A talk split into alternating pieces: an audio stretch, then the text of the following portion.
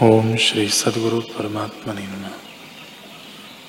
श्री वशिष्ठ जी बोले, ही राम जी, अहंकार रूपी पिशाच जिसको स्पर्श करता है, उसको आप सा कर लेता है। यह जैसे आप तुच्छ है, वैसे ही और को भी तुच्छ बनाता है। जहाँ सत्संग, सतशास्त्र का विचार और आत्मज्ञान का निवास नहीं होता उस शून्य और उजाड़ देह मंदिर में यह रहता है, और जो कोई ऐसे स्थान में प्रवेश करता है, वह उसमें प्रवेश कर जाता है।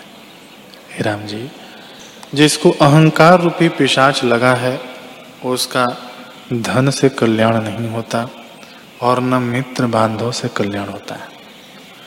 अहंकार पिशाच से मिला हुआ जो कुछ कर्म वह करता है वह अपने नाश के निमित्त करता है और विष की बेली को उपजाता और बढ़ाता है।